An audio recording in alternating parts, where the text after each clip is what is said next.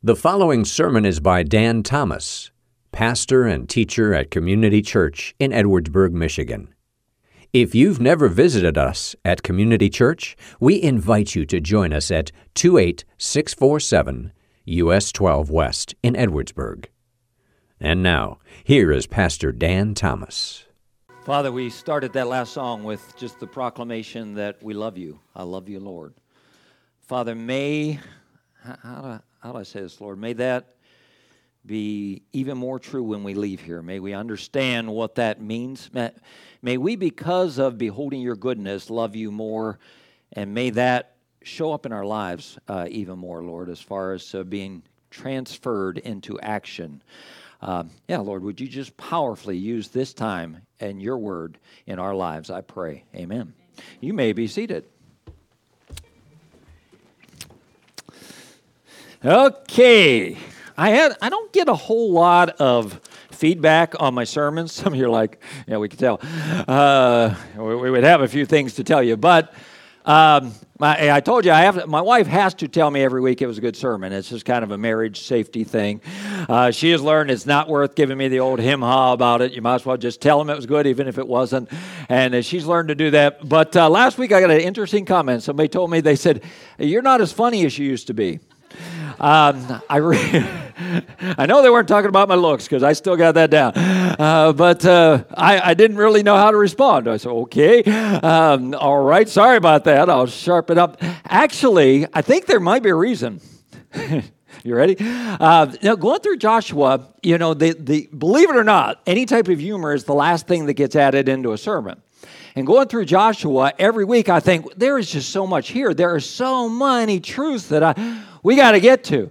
And uh, there's not any room to sneak anything extra in there. In fact, I was kind of thinking we'd cover the whole book pretty thoroughly. As you might, if you've been keeping score at home, we got through in three months, basically up through chapter 10 last week of Joshua. 24 chapters, and I decided we're going to go ahead and jump to the end. I'm going to skip over some of the things about uh, giving out the land or the allotment of the land. Not that there aren't some valuable truths in there too, but we're going to skip over a little bit of the final battles and Joshua giving out the land. And we're going to move to the end of the story where Joshua is giving his farewell address or his final thoughts. And uh, that's what we're going to look at today. And once again, I looked at chapters 23 and 24, and I thought, yikes, this is, this is so full of things. So don't anticipate any humor whatsoever, just so you know. It's going to be a boring Noah, but uh, we're, we're going to go with that. Uh, I did want to take a minute. We haven't spent a lot of time as we've, as we've been going through this just talking about Joshua, and he really is an incredible Bible character. They say, and this is true of coaches in sports and pastors, they say, well, the one thing you never want to do is follow a legend, okay? Because it goes legend, then lamb, and then leader. So the guy that has to follow the legend is usually like the sacrificial lamb. You know, he's got a tough road. Everybody's going to be comparing him to the guy that was the founding pastor or the great coach that won the Super Bowls or anything like that. And hopefully you appreciate the fact that I'm trying to make it very easy for whoever follows me. Uh, I don't know if you picked up on that, but that's, the, that's what we're giving there. But for Joshua, if you think about it, he followed the legend. He followed Moses. I mean, most people, if you said, who's the greatest Old Testament Bible character, they'd say Moses, uh, without a doubt. Joshua had to pick up. Now, again, it was totally a God thing. God said, I will be with Joshua just like I was with Mo- Moses. So it's totally a God thing. But still, uh, he might have, if you really compare it, he might have even exceeded Moses in some ways as far as leadership goes. This is a good guy. Born into slavery, uh, he was one of the two spies. You might remember that story from Deuteronomy where the. Um, um wrong book, but uh, where the story where uh, Joshua and Caleb went into the promised land and they came back and they said, uh, Hey, yeah, we got a big God. Everybody else said there's big enemies. And he said, No, no, no, we got a big God, bigger, th- bigger than that. And then he went on, of course, and has become a leader. Somebody, as I was reading about Joshua, they said this characteristic of his leadership. They said a good leader is somebody who wants to help others thrive in their pursuit of God. And I love that. I mean, that's a great thing for, hey, this is what a pastor should do. He wants to help others thrive in their pursuit of God. It's a great thing for anybody to do in the roles of leadership and influence that you have, whether that be with spouse or children or fellow workers or anything like that. What do I want to do? I want to thri- help people thrive in their relationship with God. Well, that was Joshua. So we will look here at his final thoughts uh, as we look at chapters 23 and 24 of the book of Joshua today. Now, uh, so let's let's jump in. Verse number one of 23.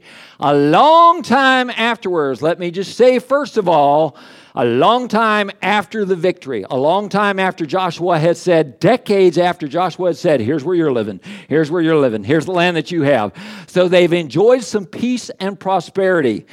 Weird thing, but we always need to be careful during times of peace and prosperity.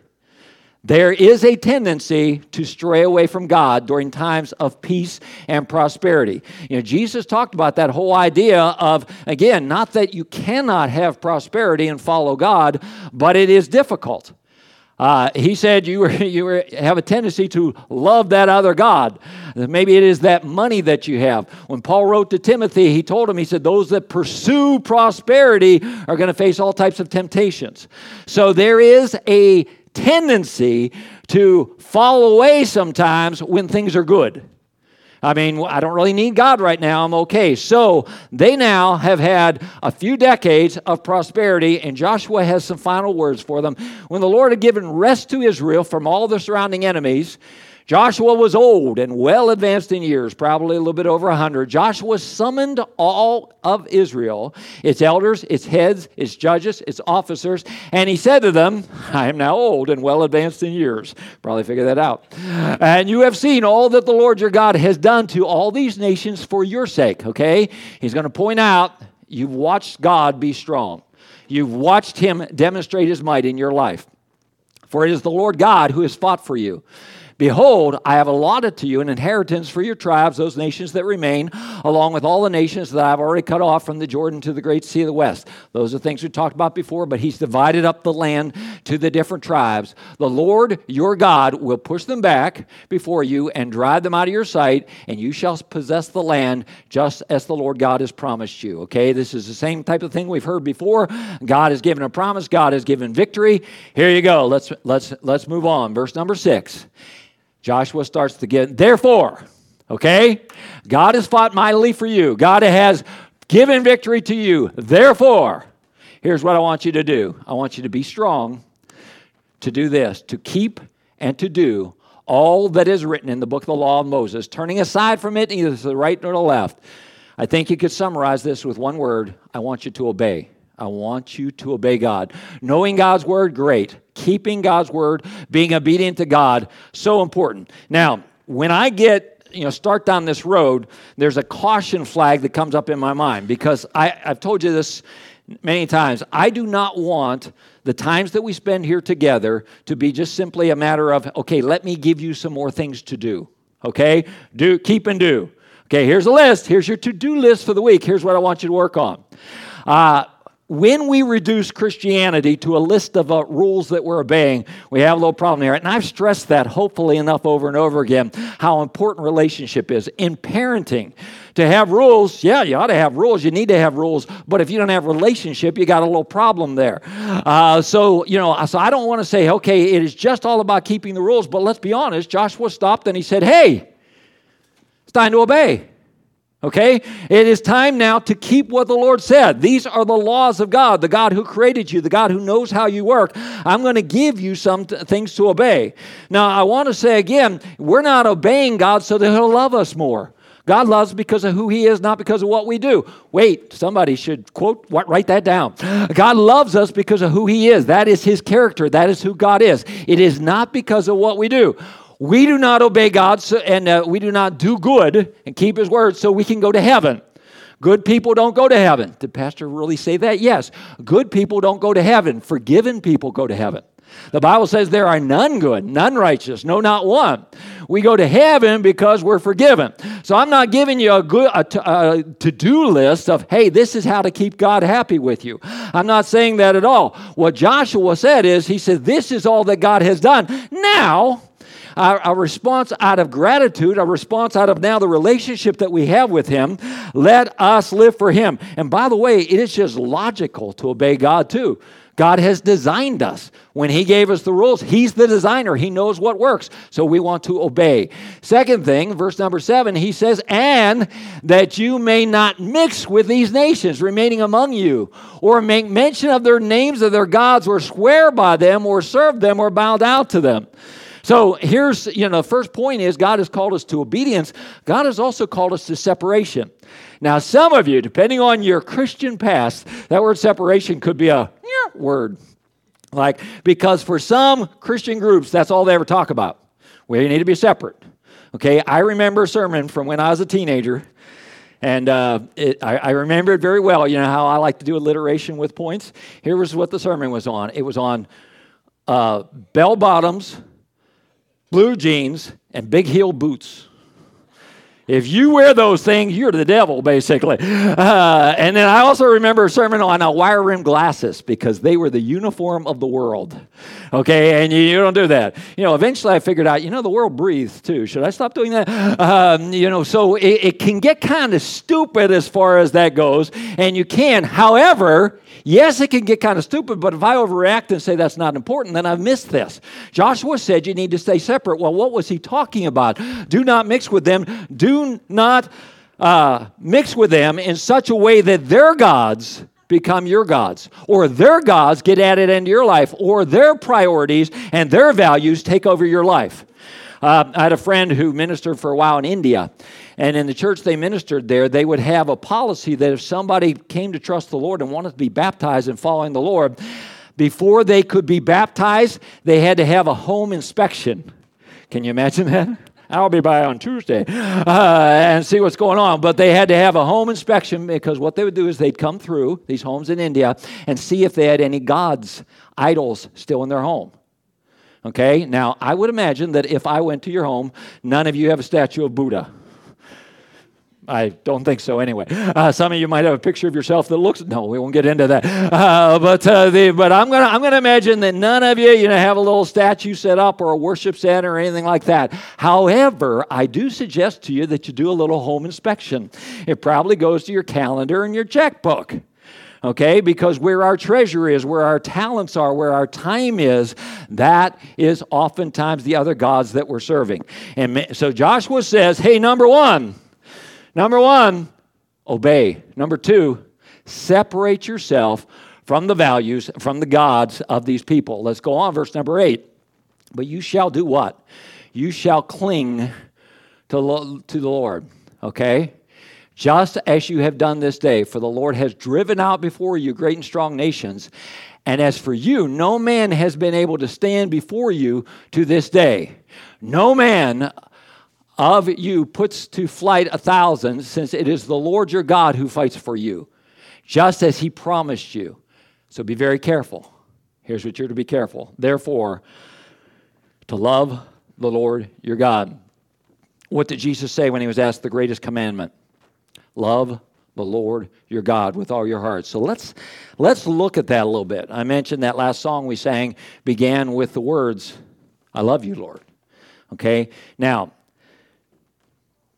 I uh, have, I realize over the years, different people, how, how do you say this, emote differently? they have different levels of emotional, okay? And I, I realize that. I, uh, I, yeah, I mentioned this. I'm not even great. I had never been. My family was kind of, for lack of a better word, frigid. I don't know. Uh, but as far as expressing love, I sometimes I have a hard time doing that as much as I would like to. Uh, some of you are you're great about that. Now, on the other hand, when it comes to you know worshiping the Lord, I, I like to, you know, feel it a little bit. I, I don't know how else to say it. Uh, I am, you know, God gives you emotions. Now, but we realize this: if that is all that we have is some type of emotional thing, we're missing something. I mean, you know, the same is if I, you know, if I tell Francis all the time, "I love you, honey," I just really love you, but then I don't live like it at all. Those words have no meaning whatsoever. You know, so I think when it talks about loving God, I think it's good. Uh, I mean, hopefully there's a little feeling there. Hopefully you sing a song sometime about worshiping Him and you think, "How oh, He's awesome!" But at the same, if that is all we have, if there's no action, if there's nothing that goes with that love, then uh, you know, then somehow we're missing something. In fact, I, I would say this: you know, sometimes worship, unfortunately, and this is not a criticism. I so much appreciate David and Adam trying to just point us to God and helping us worship Him and love Him. It's not a criticism at all, but what worship can become is all about me. It makes me feel good. Okay, and I'd like to point you to the book of Isaiah, where Isaiah, uh, before the Lord during the greatest worship service that's described in Scripture, probably, it says that when they were worshiping God, Isaiah's response is, Woe is me, for I am undone. So, uh, what I'm saying is, worship doesn't always just give me a good feeling. Sometimes, sometimes I am broken in my worship for God. Sometimes I'm humbled. Sometimes I'm convicted of sin uh, in my worship for God. So it is not just how this makes me feel. You know, I love the, I love this great feeling. So let so let's think about you know what does it look like since we are commanded to love Him. What does that look like? I want to suggest a weird thing to you. One of the things that I would say to do is ask God to help you love Him more. Very simply, dear God, I, w- I want to love you with all my heart. That's what you command me to do. God, would you help me do that? I do recommend that you say those words, I love you, Lord. I mean, I would recommend that in any relationship. You know, let's let's express it that you say it. But I would also recommend that sometimes you just look and you say, "Hey, wait a minute, how can I put this into action somewhere?" Um, in my walk, in my devotional life, sometimes when I realize that I am being a Sorry, clean up my language.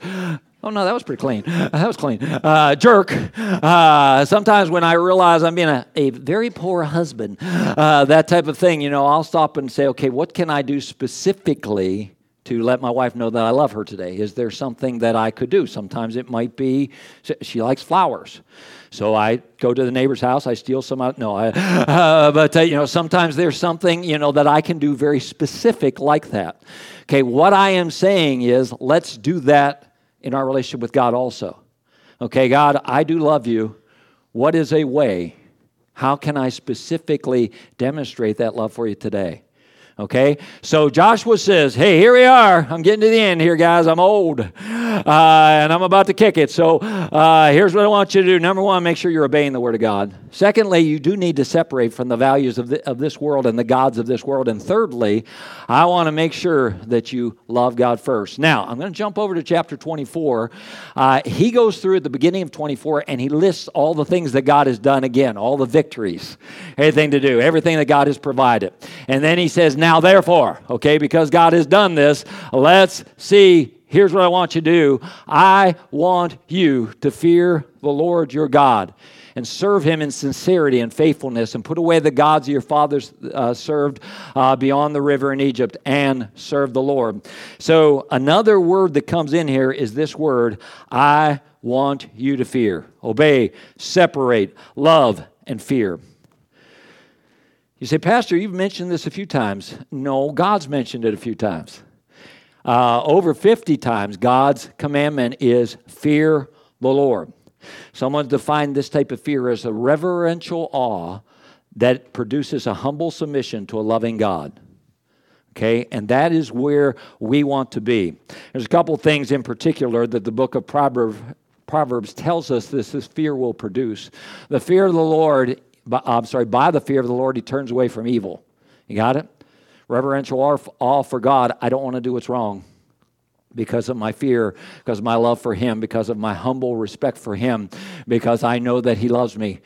And then also, the writer of Proverbs, in the fear of the Lord, one has a strong confidence. So that fear of the Lord produces a cleanliness in our life, and it also produces a confidence in our life. Okay, let me let me develop this confidence idea for a little bit so we see what we're talking about here. When we look at the idea of fearing God, there's a couple characters that the Bible talks about often as fearing God. One of them is Joseph. Uh, it often says talks about him having a fear for the Lord. Another, and actually the main one where it is used the most, is a guy by the name of Abram or Abraham. Some of you may be familiar. There's a story that gives us an awesome picture of God and the sacrifice of his son, where Abraham was taking his son to sacrifice him. Some of you remember that going, going up there. And as he was doing that, at God's command, he was told to go and he's going to sacrifice his son. As he was doing that, there's an interesting part where Abraham turns around uh, to his servant and he says, You wait here, we'll be back. He doesn't say, I'll be back. He says, We'll be back. And it is obvious that Abraham knew that God was going to do something good there. Either God was going to provide a substitute or God was going to raise up his, his, his son that was killed. God was going to handle it. God knew what he was doing. God wasn't going to make a mistake and he could trust him. That's the confidence that I'm talking about. We know that what God is, I might not understand it. I might not even it might be a while before, or it might be till heaven, uh, till I figure out exactly what God is doing and why God is doing it. But I can trust in a God. I have a confidence in Him. I have that reverential awe towards my Heavenly Father who loves me, that produces a humble submission to me, that says, first of all, I want to be clean, and secondly, I can be confident in who He is and what He's doing. Okay, you getting it? Now we get to the, what, what's a grand finale of what Joshua said. Uh, the pistos resisto. I have no idea what I just said. So don't. Uh, seems like a word I heard in a commercial one time. So uh, let's let's let's go on. Uh, so Joshua has said, "Fear God," and then he goes in and he says, "And if." It is evil in your eyes. He's talking to the people. If it's evil in your eyes to serve the Lord, choose this day whom you will serve. Whether the God of your father served in the, in the region beyond the river, or the gods of the Amorites in the house where you dwell. You want to take one of these false gods? They're all over the place. Pick one.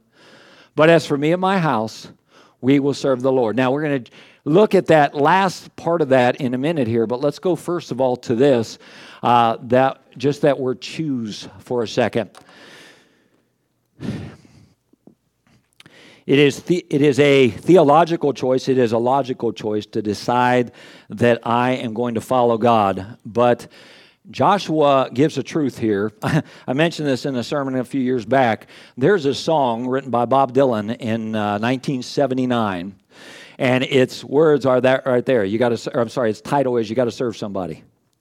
And uh, I know nothing. I'm not a Bob Dylan fan, uh, and I actually didn't even research the song to see ex- exactly why I wrote it. But I did, or why he wrote it. But I did look up all the words. And when you look at it, it really is astounding because he, he, he captures this truth perfectly. He says, it doesn't, basically, I'm going to summarize, it doesn't matter who you are. He goes through and says, You could be this, you could be this, you could be this, you could be this. It says, It doesn't matter what you have. You could have this, you could have this, you have like this. Basically, he comes back to the verse and he says, You got to serve somebody. And in his words, he says, Could be God, could be the devil, but you're going to serve somebody. Okay, and you think about it, Jesus said, If you're not for me, you're against me. Uh, so again, Bob Dylan kind of had this down pretty good, but the idea that we are going to serve somebody, Joshua is saying the same thing. Hey, you need to make up your mind. Yeah, if you don't think it's right to follow God, you're going to make up your mind. You can go a different way. You can go that way, but know this: you will serve somebody. Somewhere, uh, somebody is going to get your allegiance and your support. Maybe it is very simply uh, money. Maybe it's this. I had last week. Jody's, Jody's not here today. They had a, a, special retreat going on, Jody and Dave. But Jody was talking to my wife afterwards. And uh, I'm going to make that a rule. Jody is not allowed to talk to my wife afterwards from now on, uh, because she got her excited about buying soap. Okay, come on. Uh, at the Buff City store. Okay. Yeah, anybody been to Buff City? Anybody think when they saw me? Never mind. Uh, but uh, no, Buff, Buff City down there, and, and then she gets a text on Tuesday. She says, Hey, they're having a one day only sale. So sure enough, Tuesday after dinner, my wife and I have to head for Buff City uh, for the sale here, stuff like that. But uh, but anyway, do I smell good? um, but anyway, she goes in there and uh, they, she's, uh, there's all these fragrances you can get for your laundry soap. I mean, just you know, every the place just reeks. The whole town of Elkhart smells. Uh, but but anyway, walk in there, and uh, she says, "I don't know what to get." And the lady says, "Well, do you want to know what our best seller is by far?" Listen to this. It actually smells pretty good. Uh, I don't think these clothes were washed in it, but next week I could be really fragrant. Uh, but the uh, but she the, here's here's the name of the uh, number one seller. You ready? It's called Narcissist.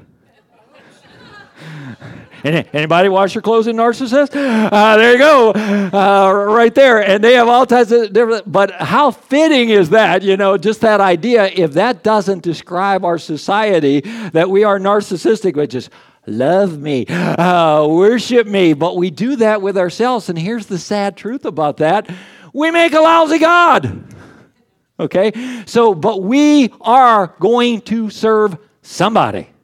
Okay, Bob Dylan uh, had it 100% right when, it, when he said that. Again, I know nothing of his background or if he was trying to proclaim any type of biblical truth, but he definitely got one there. And, uh, and that uh, love and that worship that we cultivate you know, uh, needs to be directed towards God. So Joshua, first of all, says serve. Uh, uh I'm sorry, choose. He says choose, make it up. You're gonna you're gonna serve somebody, and then he says this very plainly. Plainly, he says, "But as for me and my house, we're to serve God." Now let's let's start just with the word "me" for a second here. This business of following God does start with that. It just starts with a personal commitment. I am going to serve God. Okay? When I do, and listen to this phrase, and you, you can think about this and see if you agree with me. When you do that, you will have an impact on other people. It may not be immediate, it may not be exactly how you want to have, but if you decide you're going to follow God, you make Him king of your life, that presence of Him in your life and that rule, that authority of Him in your life and that rulership of Him is going to impact other people. Read a sermon this week, and one guy said, uh, Your cat should know that you're a Christian. Guess that wipes out killing cats. Uh, but uh, the uh, but he said your cat should know that you're a Christian. Here's what he meant. I heard a sermon by D- David Jeremiah one time where he was talking about the revival at Nineveh that is described in the book of Jonah. And as you read through there, it's kind of a weird thing. It talks about it says even the animals were changed. Now that doesn't mean the animals hit the altar. You know, yes, um, my dog should, but that, that ain't going to happen. And, uh, you know, that doesn't mean they hit the altar, but I think what it does mean is that the people were so changed, they changed in the way they treated their animals, and everything, everything was different because they behaved differently. Because when God takes up residence and rulership in your life, things change. And that's what happened there. And there's, so people are no different. So, number one, if you're going, I mean, you can't lead where you're not going. Number one, as for me, secondly, how about for my house? They're going to follow too. There seems to be an implication here that parents can actually have a say in that. As for me and my house, we're going to serve the Lord. Okay? You can make a choice someday, and maybe you're going to walk away, but as for right now, my house, we're going to follow the Lord. This is what we're going to do. Man, the world needs the type of people that Christian homes can produce. And hey, I a very personal note for a second here. The last few weeks, last couple weeks in particular, I have had a very heavy heart for several friends that I have because of what is going on in their marriages. And uh, probably you all have similar stories. But, uh, you know, a couple of friends I have in particular that you just see, folks, you just see, hey, the, the family, the home, the marriage is the cornerstone of our society.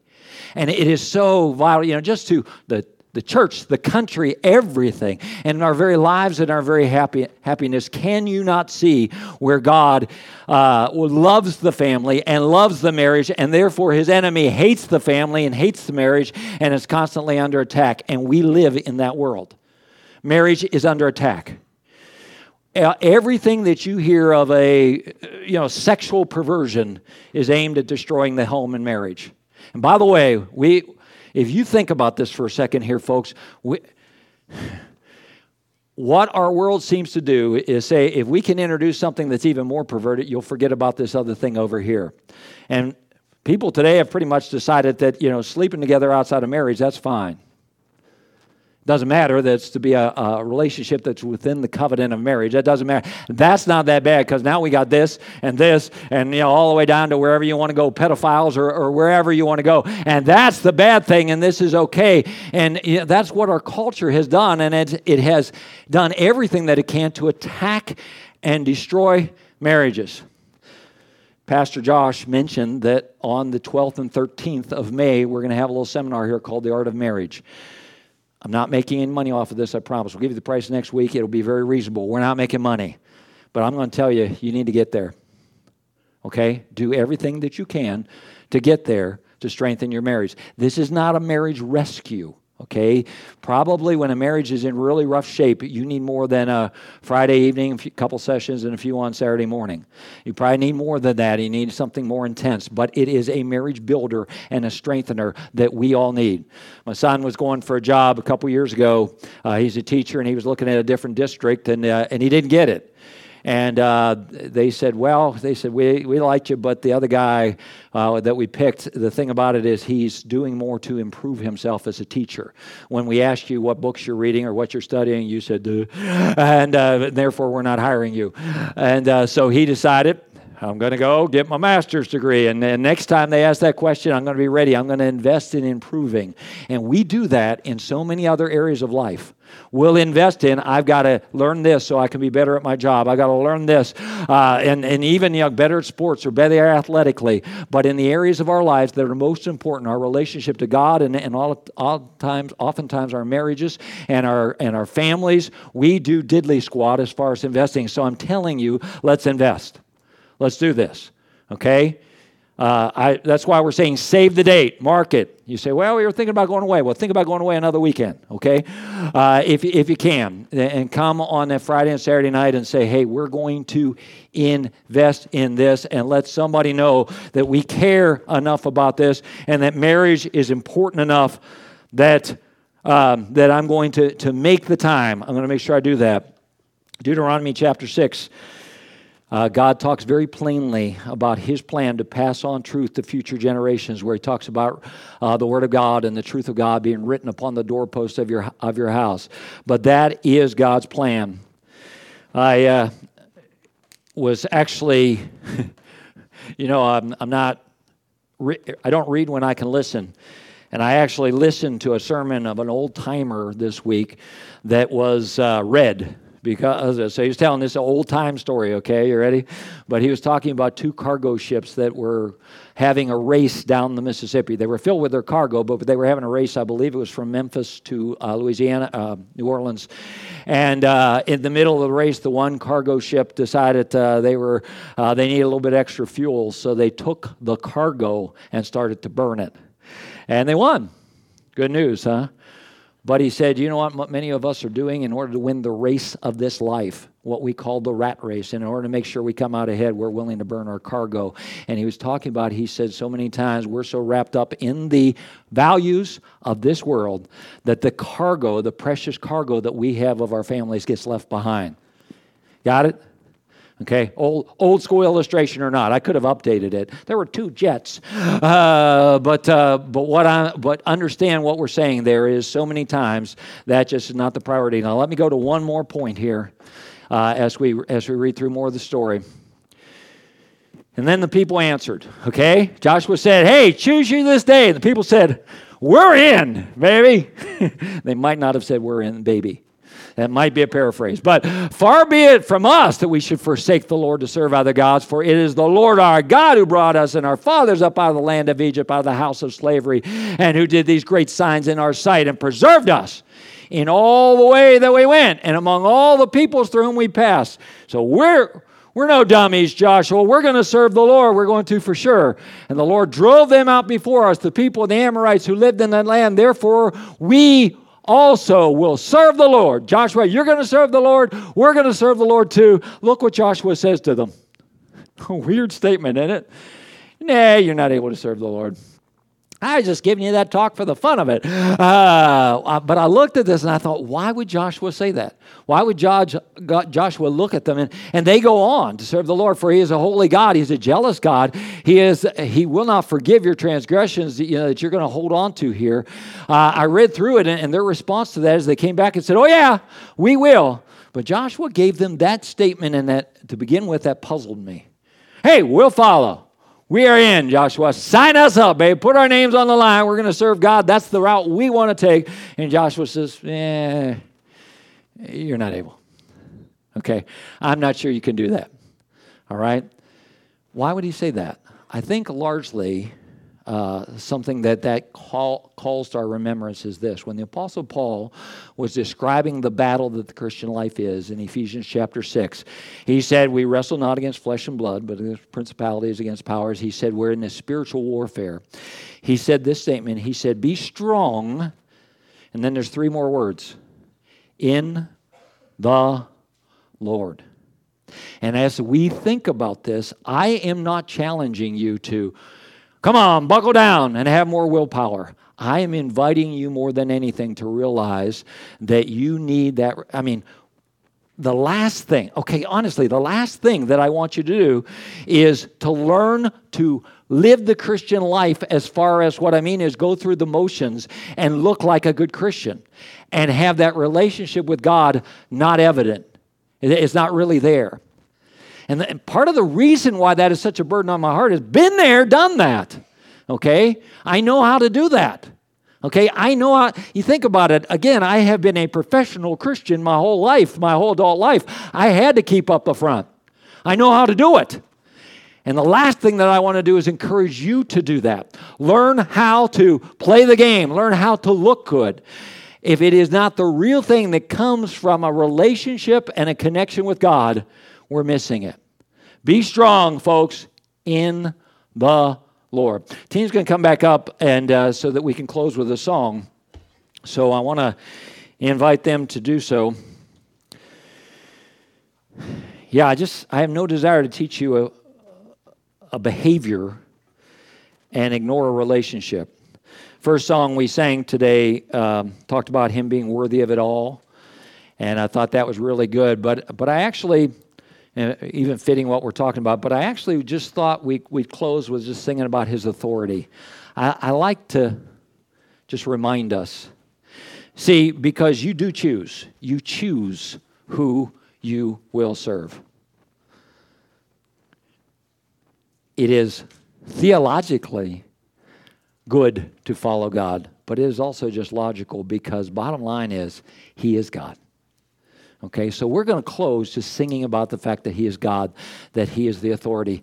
Today, uh, I hope you didn't cut me out during crucial parts today because I want to I want to make sure it says yes Joshua says you need to obey you need to separate you need to fear you need to love but that I'm not here to give you a, a to-do list okay uh, those are things that they were doing in response to the goodness of God and to live for Him. Those were never things that they were doing to earn God's favor or earn eternal life because you can't earn that. That's why Jesus came. If it were earnable by us, then hey, here's your checklist. Okay, here's your scale. If you do enough good, you'll get there. That's all a lie that uh, false teachers try to present to you. Here's the truth Jesus Christ is the way to know eternal life. He is the way to know forgiveness. Once we know that and grow in our relationship with Him, then somebody like Joshua can say, okay, come on, this makes sense. Let's obey Him. Let's separate. Let's get these other philosophies out. Let's love Him. Let's fear Him. Let's make up our thinking minds to follow Him. But don't start with a list of to do. Did we make that clear? Okay, so we're going to sing about who He is again. Uh, if you'd stand with me, Father, we want to exalt you. Uh, if, if, yeah, would, would you take even just the, as we sing these words to you, as we th- sing about your authority, would you teach us this reverential awe described as a fear of you that would lead to our obedience, that would lead to our love, that would lead to our devotion and uh, choosing to follow you. Would you teach us this now, even as we sing and praise you at the end? I pray in your name. Amen. You've been listening to Pastor Dan Thomas of Community Church in Edwardsburg. For more information about the church, you can visit our website, edwardsburg.church. You may also contact the church via email info at edwardsburg.church or call us at 269 663 2648. Thank you for listening.